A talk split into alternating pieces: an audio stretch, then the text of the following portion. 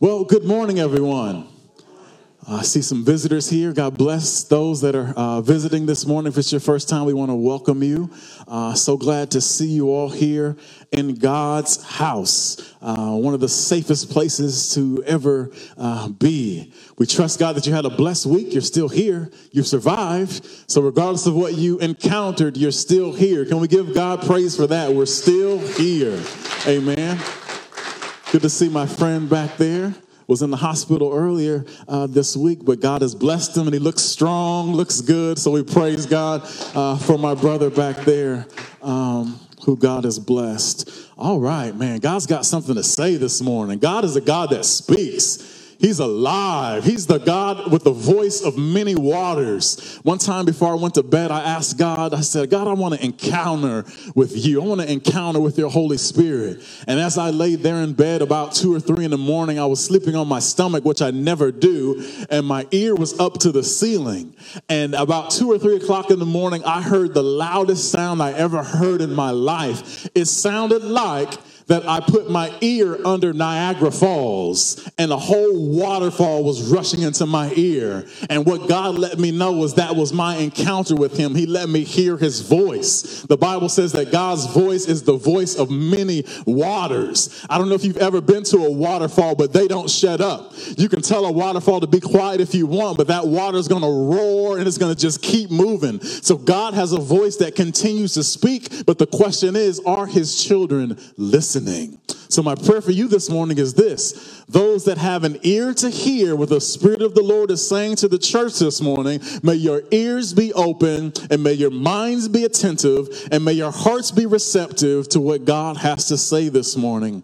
I am concluding uh, a series entitled Learning to Live in Christ. We started this way back in October, and today is the, the finish of it, uh, if it's the Lord's will. Uh, the, the title of the message is The Triumphant Finale, and this is what we are going to receive if we learn to live in Christ. There's going to be some triumph. So you see these eight signs on the wall. It used to be some banners, but we've upgraded, and uh, we now have them hanging on the wall. The name of this church is New Life Christian Ministries, founded over forty years ago by my father, Apostle and Pastor Edward Tibbs. But when I took over about six years ago, God began speaking to me about a series of messages based in love.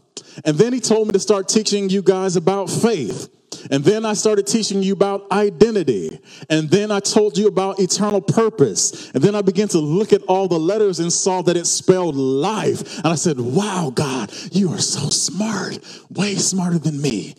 Life. So now when we have this new life in Christ, when we have become born again, we get new love from God. We get a new identity from God. We get this faith from God, and also eternal purpose. So this is based on our new relationship with Christ. But after we come to life in Christ, we have to learn how to live in him. So then he needs to be our head disciple. We follow him into a life of discipleship. So the way that we live our life now is not through stress, because because work was the curse. Don't don't go don't go to work tomorrow and tell your boss that. Like, listen, I ain't working. That work is the curse. No.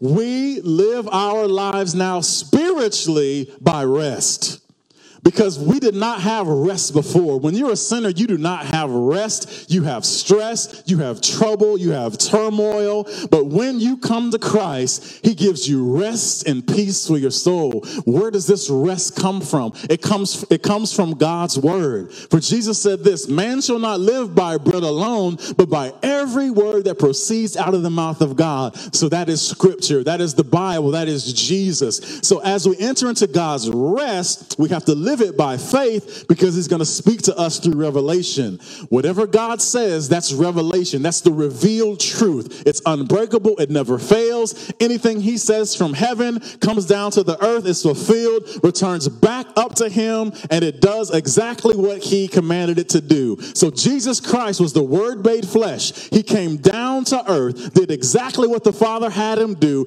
returned triumphantly, triumphantly to heaven, and now he's seated at the right hand of God. God's word never fails. Jesus Christ is the living word of God. That Bible that you have is Jesus in, in print. So when you trust in the word of God, when you trust in revelation, your life will not fail. If you got bills, God can help you pay those bills because you put your faith in his word. If you got sickness, God can heal that sickness because you put your faith in his word and what he says. It never fails. Doctors practice, but Jesus heals with no copay. After revelation comes empowerment. So each one of you has faith living on the inside of you. And when that faith mixes with God's word, you become empowered. You say, oh, that must be the truth. God, I believe you. By your stripes, I'm healed. God, you are my Jehovah Jireh, my provider. So the word empowers you. Say this with me. The word empowers me. So after you become empowered, God gives you a strategy. All right. Just last week, God gave me, my wife and I, a strategy. He said this. He said, I want you guys to be a blessing to somebody. So we did it. It was a, it was an amount probably bigger than we've ever given someone. All right. Because he spoke to me. Say revelation. God spoke to me. He said, be a blessing to somebody. My faith and my wife's faith were excited. We were empowered in that moment to obey God. He gave us a strategy. He says, give the money away, help these people. And the triumph was on the same day that we gave, we received double plus a hundred of what we gave. Because do you know why? Because when God speaks, his word never fails. But you have to be empowered by your faith to trust him. And when you trust God, he will give you a strategy. And if he says march around the wall seven times, you don't march six. You mark seven. And when you do what God says do, it will always end up in triumph. I can just, I can just drop the mic now and go home, right? That was a sermon right there. But those are the eight pillars in which this ministry has been built. Life and rest. And now we come to the conclusion of what it's like to learn to live our life in Christ and uh, the eternal purpose and the triumph of that purpose. Let's bow our heads as we get ready to go into the Word of God. Father, I thank you for the opportunity to feed your sheep. Just like you told Peter, Peter, do you love me? Feed my sheep. Three times you told him this. And God, I thank you for delivering me and all all pastors from the responsibility of what happens after we feed the sheep. So many times we become de- depressed and despondent because we fed the sheep, but we don't sh- see the sheep behaving as they should. That's not our responsibility. So today I free myself from what happens after I feed the sheep. I'm just going to be obedient to you, God, and give them thus saith the Lord. And it's their choice whether to eat it, to believe it, to receive it, and to do it, or not. So God, empower your servant this day with your anointing, God, to preach your word, and empower your sheep this morning that you died to save, that they might hear your word and not just be hearers only, but doers of your word. I pray, God, for great revelation in this message today that will empower us with strategy for triumph. In Jesus' name, amen. All right, we're learning to live life in Christ, and today's message is entitled The Triumphant Finale. So what do we get for living our life in Christ? What is the result? What is the reward? What is our expectation to the soul that says, you know what? I died to self. I pick up my cross to deny myself and follow you, Jesus. I'm going to make myself no longer a place where sin occurs, but I'm going to make myself a habitation for the Holy Spirit. I'm going to become a new creation. Church, can you say new creation? I am not going to just be a sinner anymore. I am going to be righteous through my faith in God. You see, Adam was the first man, but Jesus was the first God man. He was the first God man so that we could become men and women of God. Let's celebrate that fact this morning, that because of what Jesus did for us, now we're not just related to Adam, which leads to death, but now we have life and life eternal bubbling up on the inside of us so that when we take our last breath on earth, when we open our eyes on the other side, we will see the face of Jesus Christ in peace, because he is the author and the finisher of our faith, and what our faith is aimed at is eternal life. I am not wrapped up in this world that I see before me, because the world that you can see is temporary. The Bible says that everything that you can see is temporary. Your marriage, your job, your car, your house, your kids, it's all temporary. How do we know it's temporary? Because it's so painful when it leaves. When a loved one leaves, it's painful. Why? Because what you saw was just temporary. But what you cannot see is eternal. God is a God of the eternal. God is the God of the invisible. It's the invisible things that last forever. Don't put all your stock in things that you can see. What does it profit a man to gain the entire world of things he can see and lose his soul? So, Jesus is the beginning of a new people, created from a dying race. That dying race was everyone born of a woman, everyone that came from the loins of Adam. That's us. So God's radical plan birthed a new radical clan of people with eternal life in his son called Christians. I want to say that again. God's radical plan, that was the death, burial, and resurrection of Jesus Christ. God's radical plan birthed a new radical clan of people, say that's us, with eternal life in his son called Christians. They were given power over the devil and the task of telling the world the good news. That's what a Christian is. You are a new breed of people. You are no longer prisoners of this body or prisoners of sin. Whom the son has set free is free indeed. You are totally a new creation. The Adam in you is dead. The Adam in you was filthy and sinful, and Jesus Christ came in the flesh so that sin could be pronounced on him, so that all that believed on him would receive righteousness. Why? Because there had to be a great trade. You see, it was unfair for all of us to be labeled a sinner just because Adam sinned. So by the sin of one man, we were all deemed sinners. But this new man, this new God man named Jesus Christ came to the earth and did not sin one time, so that all who would believe on him would receive righteousness by one man's life of righteousness. And these new people are called Christians, and we are a whole new people on this earth. We are more powerful than Americans, than the Japanese, than the North Koreans, than the Africans. We are the most powerful force on the face of the earth, because the Creator of heaven and earth lives on the inside of us. We have been given all power over the enemy, and we've been given an assignment or an assignment to tell the world the good news. That's who we are, and that's what we're supposed to be doing. If Jesus Christ lives on the inside of us, we have a new source of life. Now, this is my grandmother. She would have been a hundred years old this year. And if there ever, ever, ever was a Christian, it was this woman, full of the power of God, a praying woman, a holy woman, a kind and a loving woman, but she has went on to receive her reward. But here's what must occur.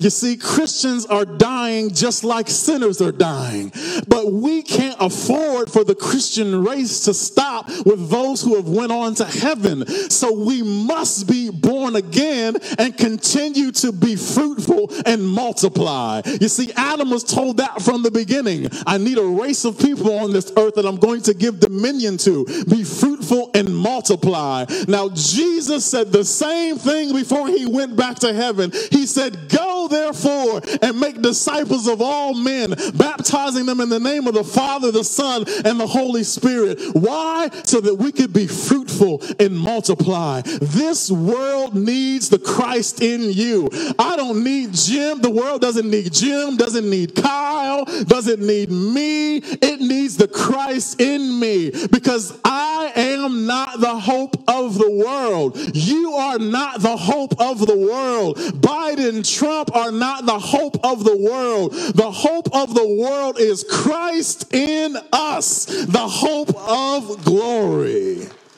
Now, Jesus is this new source of life. Let's go to the Bible, First Corinthians chapter fifteen. Jesus Christ is the new source of life. If it seems like I'm screaming at you, I am. I'm excited, and this is the end of this series, and this is the icing on the cake. This is the triumph. This is what we get for living a life in Christ, for picking up our crosses and denying ourselves, for, for being under the influence of the Holy Spirit instead of the, under the influence of sin. This is the triumph. Now, Jesus is the source of this new life. We're in First Corinthians fifteen, beginning in verse forty-five, and it says this. The scriptures tell us the first man, Adam, became a living person, but the last Adam, that is Christ, is a life-giving spirit.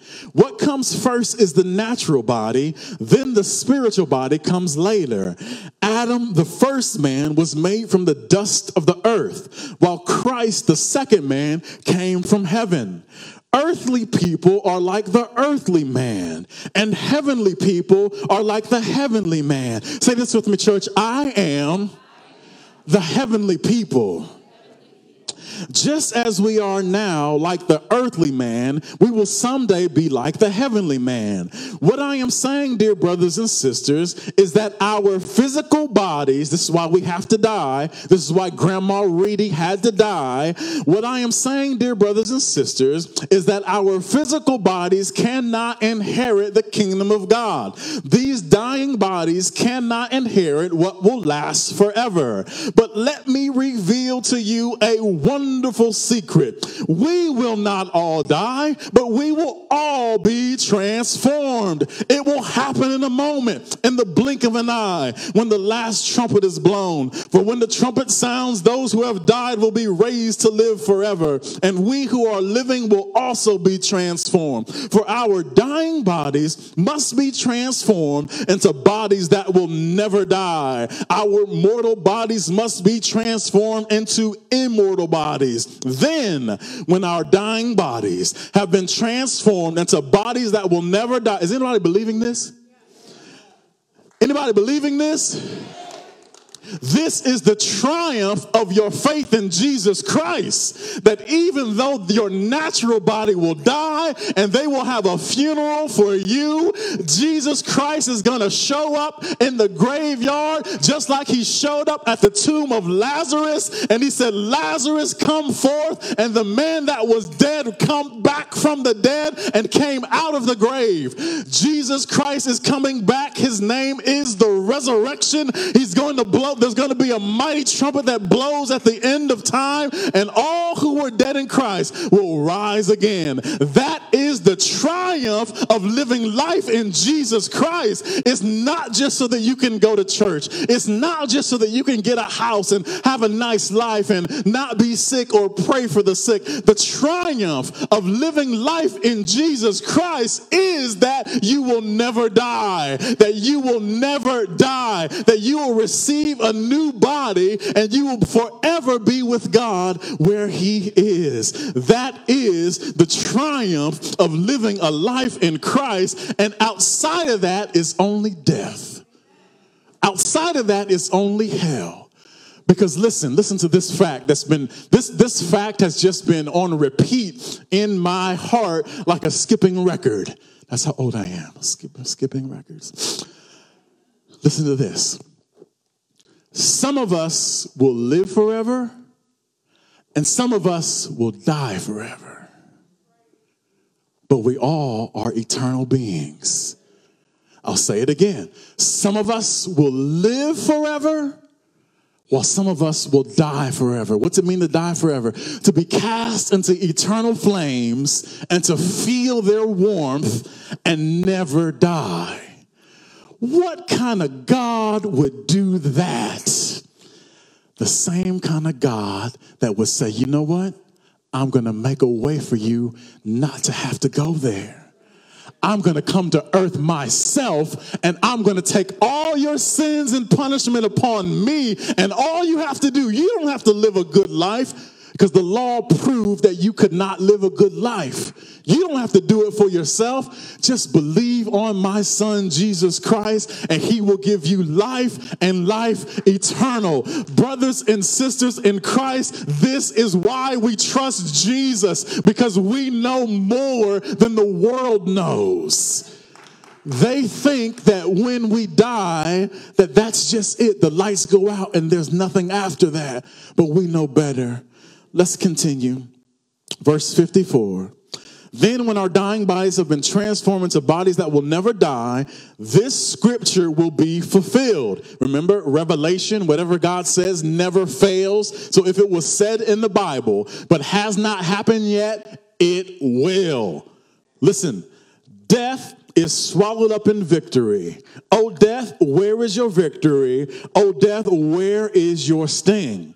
For sin is the sting that results in death, and the law gives sin its power. See, don't do this, don't do that, don't do this, don't do that. And as soon as we hear, don't do this, don't do that, the sin in us wants to do exactly that. When mom says, don't touch those cookies, those are for dessert, but they just came out and they're in a bowl and there's no way she could have counted them all, sin rises up in you and say, ah, oh, she won't know, until you reach into that bowl and it's hot and you say, ow. And she said, boy, what happened? Did you touch those cookies? That's not a true story. Let's continue. Verse fifty-eight, this is very important. Listen, so my dear brothers and sisters, this talking to us, man, we've got an incredible future in God. This isn't it. Don't, don't be, ah, don't be depressed and despondent about the coronavirus and the economy and all. This isn't it. This world is fading to give to give life to a greater one. God is working on a kingdom that will never perish or fail. And when that kingdom's ready, it's going to come down, that new Jerusalem, and that's where we're going to live forever with God. That is our triumph. You see, God did not come to fix this world. This world's going to burn like an oven.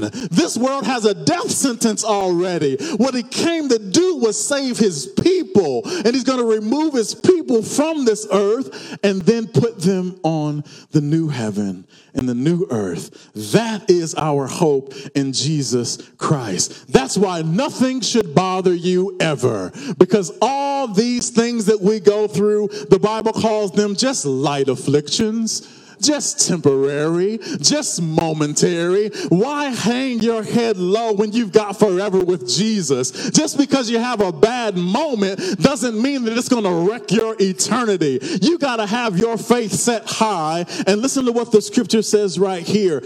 Dear brothers and sisters, verse fifty-eight.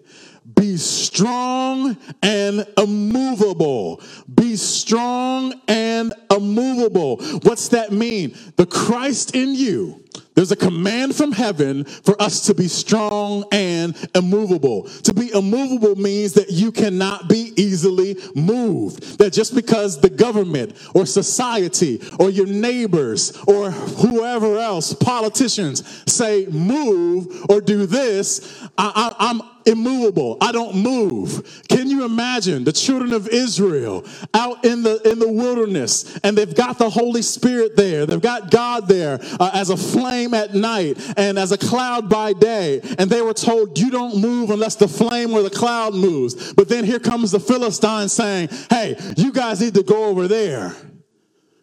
And the Philistines are bigger than you, and they're scarier than you.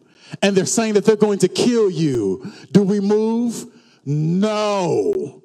Everything in you will want to scream and run and move because that's your flesh. But what I'm telling you is that if you are a real Christian, that the power of God lives on the inside of you, and you're not afraid of anything or anyone, because if God be for you, who can be against you? You've got to resolve in yourself that I would rather live for God and die right here than run to save myself. The Bible says, if you seek to save your life, you'll lose it. But if you're willing to lose it for his sake, you will find it. It's time for weak Christianity to go out with yesterday's garbage. It's time for us to rise up under the power and anointing of the God that we say we serve.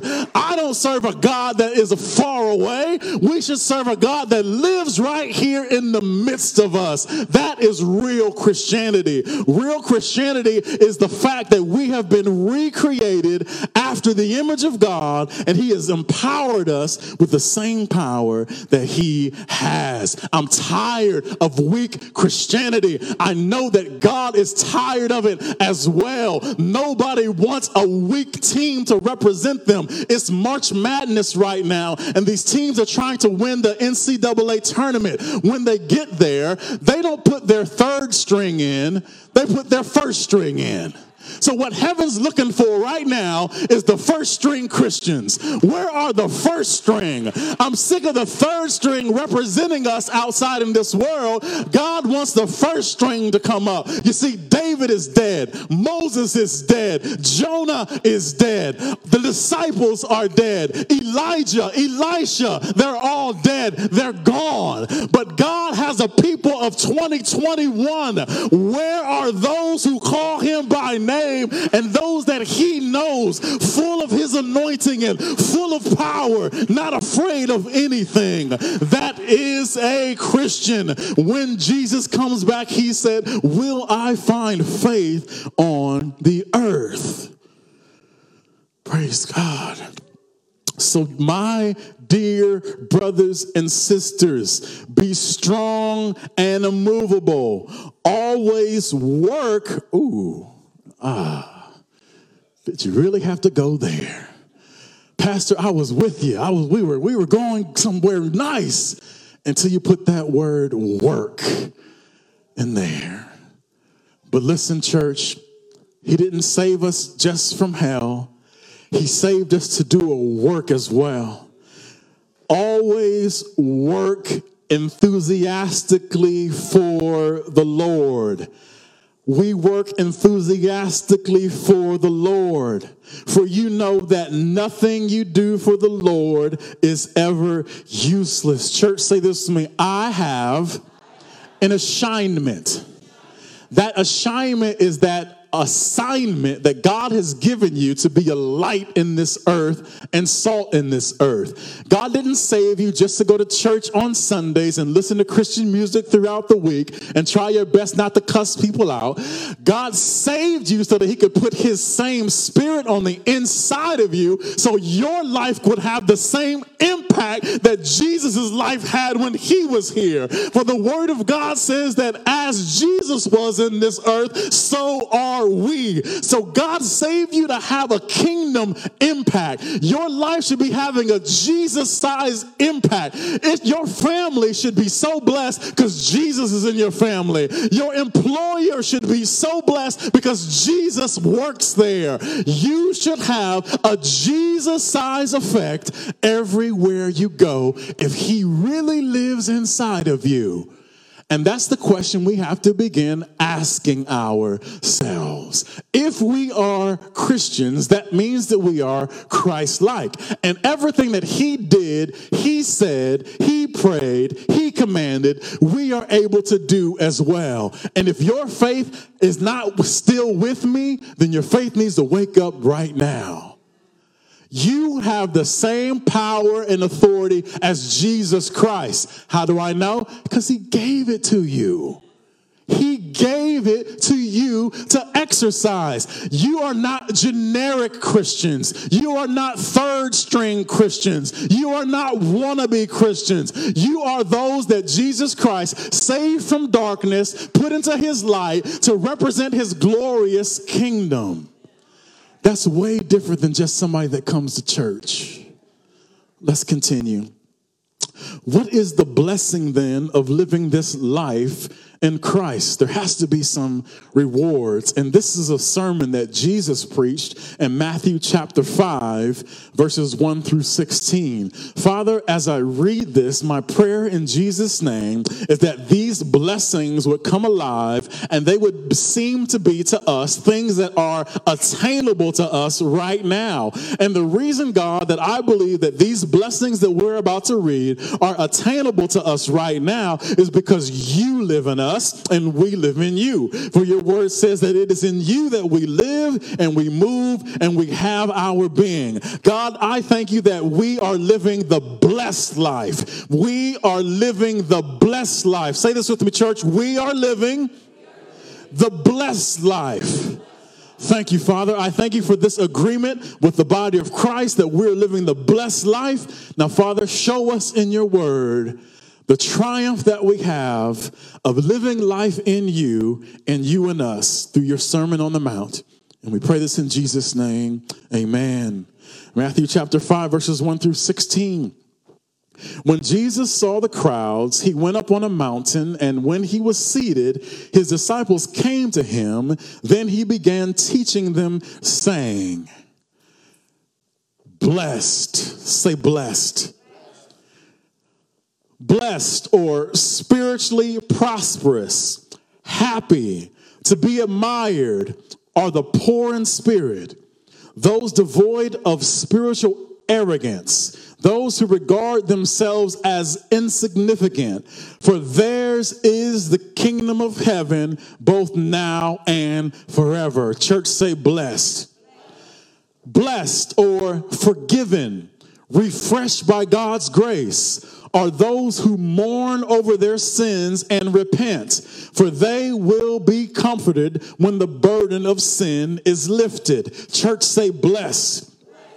Blessed, inwardly peaceful, spiritually secure. I'm talking about you. Worthy of respect are the gentle, the kind-hearted, the sweet-spirited, the self-controlled, for they shall inherit the earth. Church, say blessed.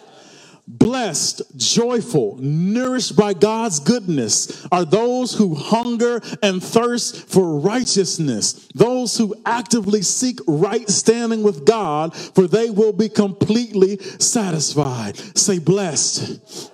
Blessed, content, sheltered by God's promises are the merciful, for they will receive mercy. Church, say blessed.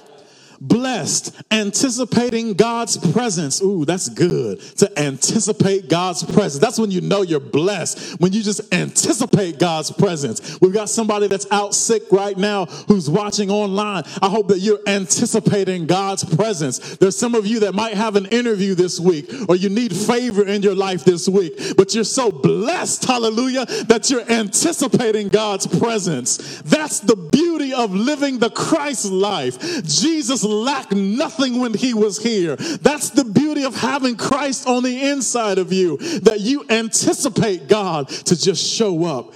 Not only do you anticipate God's presence, but you are spiritually mature, are the pure in heart, those with integrity, moral courage, and godly character, for they shall see God. Church, say blessed. Blessed, spiritually calm, with life joy in God's favor, are the makers and maintainers of peace, for they will express his character and be called the sons of God. Say this with me. I am a peacemaker. What that means is you don't you don't stir up strife, that you don't get into heated arguments, that when they're fighting about politics, that you become the peace in the room. Even though you might be a card carrying whatever, it doesn't matter. You're a peacemaker. You're not here to make war. You're here to make peace, because blessed are the peacemakers. Why? Because they will see God. I'm sorry, the pure in heart, for they will see God. Let's continue. Church, say blessed. Blessed, comforted by inner peace and God's love. That's, that felt good to say. Say it with me. I am comforted by inner peace and God's love. That means you're blessed, okay? Are those who are persecuted for doing that which is morally right, for theirs is the kingdom of heaven, both now and forever. News break, news alert right now, breaking news. This society, in this world, the persecution of Christians is being turned up, and right now it's called the cancel culture. They're just practicing on each other. They're gaining strength on each other. They're turning on each other. And I thank God for confusion in their camp right now, but pretty soon it's going to be aimed at us. Who are? Who do you think you are? You think you're better than us? They're going to aim all that hate. They're going to aim it all at Christians, all right? They're going to mock you for your faith. They're going to they're going to do things and call it normal. They're going to do things and call it the standard. But when you refuse to do those things, they're going to mock you and say that you're a danger to society and you're going to be persecuted for righteousness' sake. But that's okay, because your reward for being persecuted while here on earth is the kingdom of heaven, both now and forever. So let them talk about you. Let them dog you. You just stay in faith, because, say this with me, I am blessed. So every time you talk about me, you're blessing me. Every time you persecute me, you're blessing me. Every time there's strife and I go in and be the peacemaker, I'm being blessed. You can't help but live a blessed life when Jesus Christ lives on the inside of you. If you're depressed, and if you're despondent, and if you're afraid, and if you're scared and worried and anxious, that is not a blessed life. How can you be a Christian and all those things? Now listen, I know discouragement comes. I know trouble comes. And I'm not saying that you lose your Christianity, but you have to be able to do something David knew how to do. David, when he was troubled and had nowhere to turn, he said, you know what? There's no praise team out here. There's no pastor out here. It's just me alone in this cave. And I'm going to encourage myself in the Lord. See, hallelujah. When you're blessed, the presence of the Lord goes with you everywhere you go. So what ha- the, the reason we get afraid and anxious is because we become forgetful. The trouble looks bigger than the triumph that's living on the inside of us already. My father, before he died, used to say this. He said, you can see more with your eyes closed. You see, with your eyes open, you see what Fox and C N N and your neighbor and all this, you see what they're all saying, and that can bring you trouble. But you don't live by what you see, Christians. We don't walk by sight. We walk by faith. So as my father said, when you're overcome by the things you see, shut your eyes and you'll be able to see more. You'll be able to see into the spirit. You'll be able to say, God, what are you up to? I don't know what's going on. I don't like what I see, but I don't live by what I see. I live by faith, because I am, church say, I am blessed. we are blessed. Finally, blessed, morally courageous, and spiritually alive with life, joy, and God's goodness are you when people insult you and persecute you and falsely say all kinds of evil things against you because of your association with me. Be glad and exceedingly joyful, for your reward in heaven is great. And the Amplified, this is what it says about your reward in heaven. It is absolutely inexhaustible.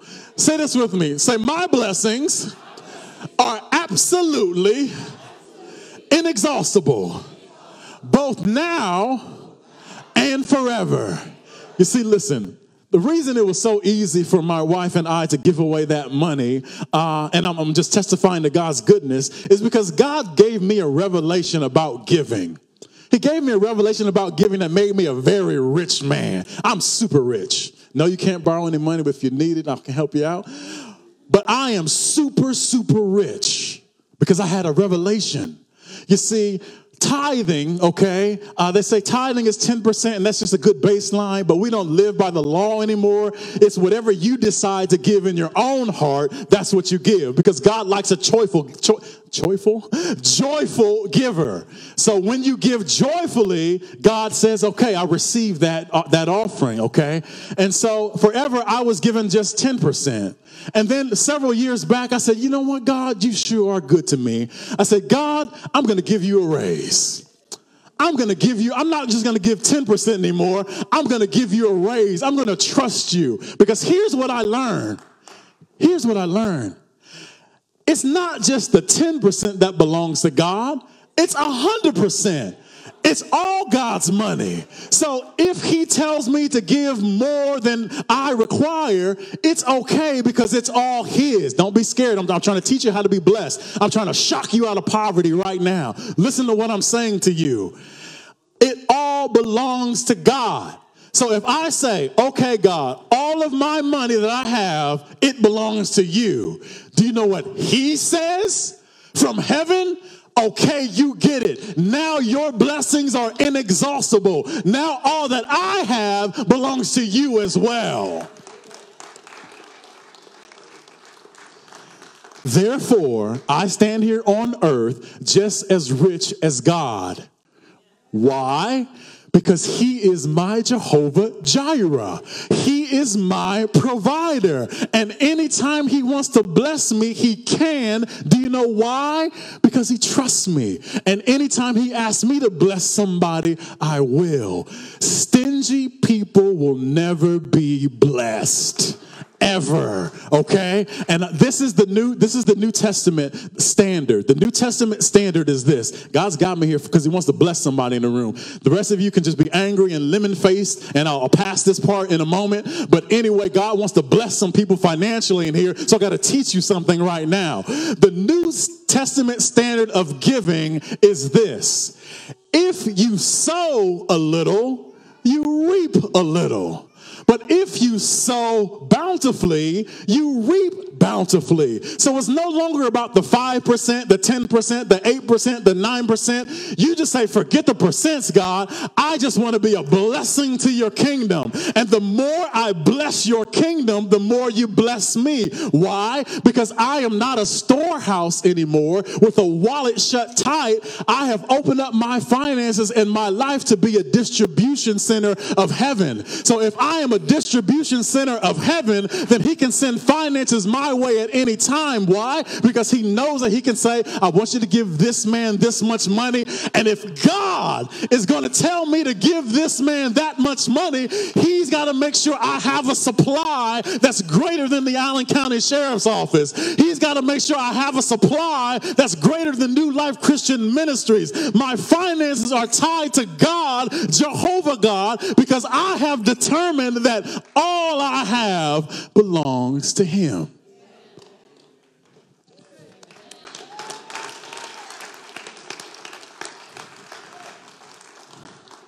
That was not in the sermon at all, but God wants to bless somebody in here.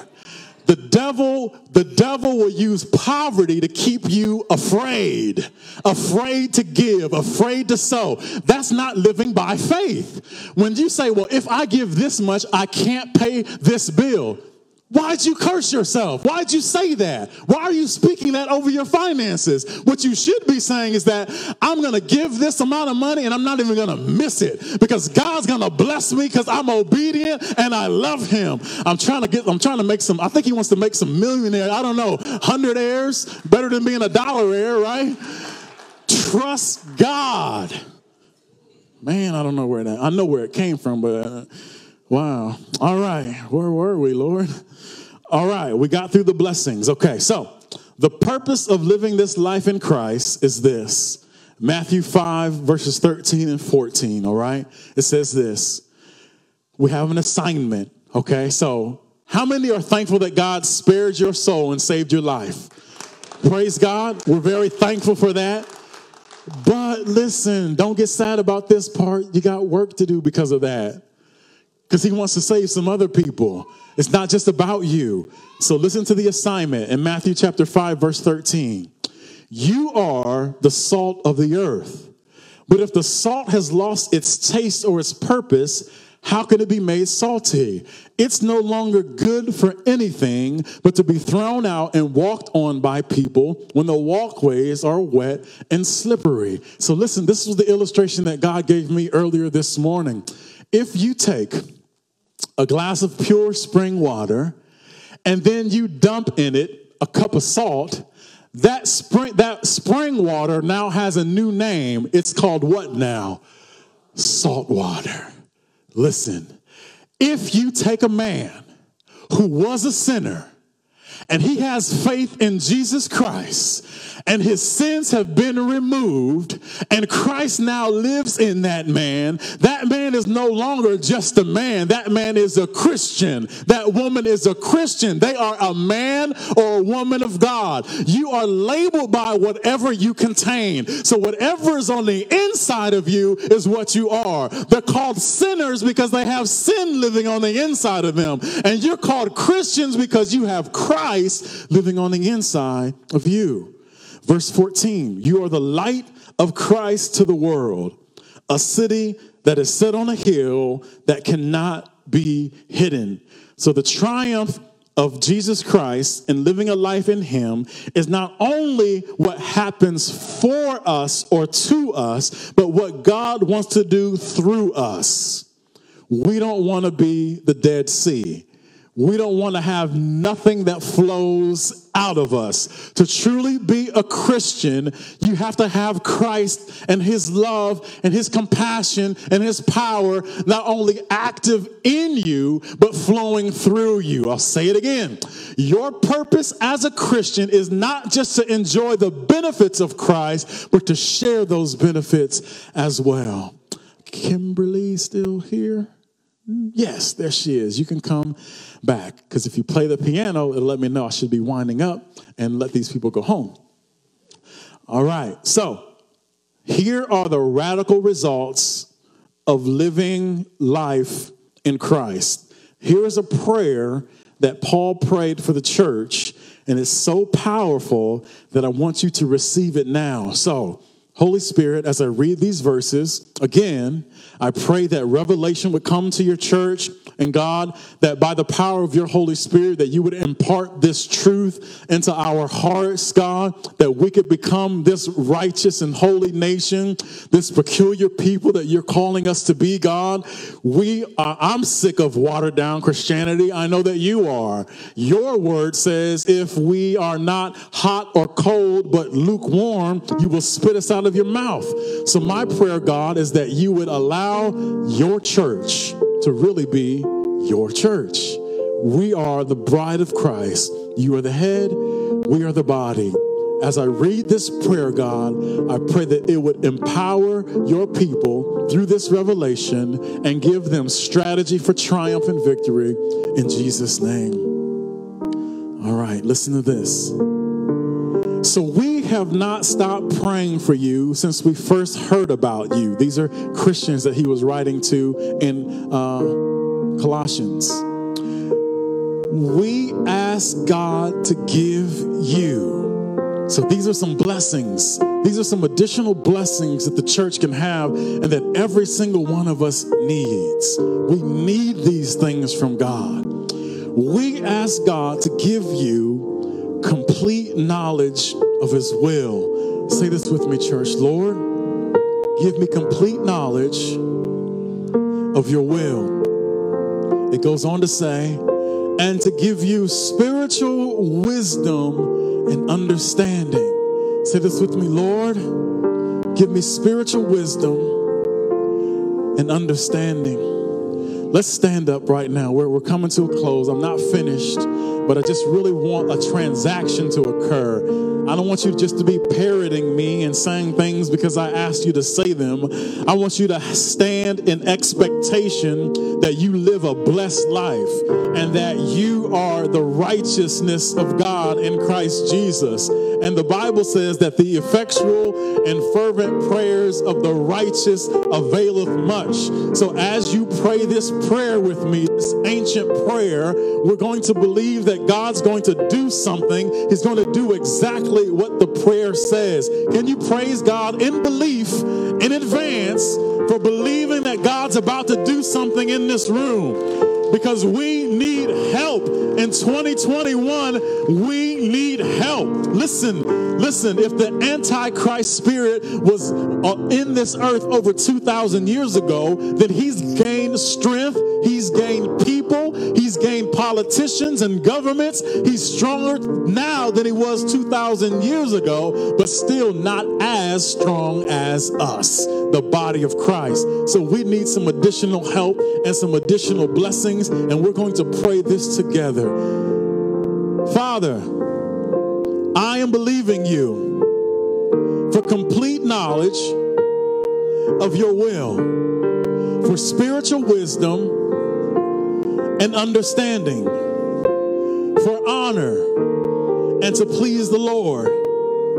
I believe that my life produces every kind of good fruit.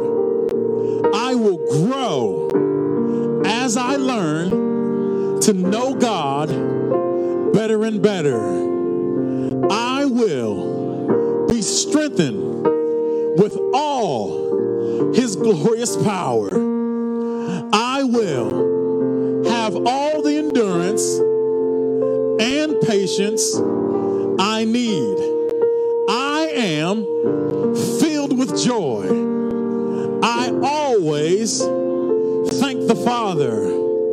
He has enabled me to share in the inheritance that belongs to His people who live in the light. He has rescued us from the kingdom of darkness and transferred us into the kingdom of His dear Son, who purchased our freedom and forgave our sins. Father, we thank you for this prayer that we've all prayed now in Jesus' name. And Lord, we just ask right now that you would just let this word be settled in our hearts. We thank you for the triumph that we have from living in Jesus Christ. We thank you that you have given us the ministry of reconciliation, because we ourselves have been reconciled. What does it mean to be reconciled? It means that we will stand in your presence holy and blameless without a single sin on our record. We thank you for that, God. Now I pray, Holy Spirit, as you take us from this series into wherever we go from here, I pray that nothing would be lost, not one word fall to the ground from what we've learned about living a life in Christ. I pray that those who have not heard the whole series will go online on YouTube and listen to the message that they have missed, God, because you need more Christ people on this earth. You need more Christians, God, on this earth. And we thank you for your word. We thank you for all that you've done for us, God. We give ourselves to you as a living sacrifice. May you find us holy and acceptable. And we pray all this in Jesus' name. Amen.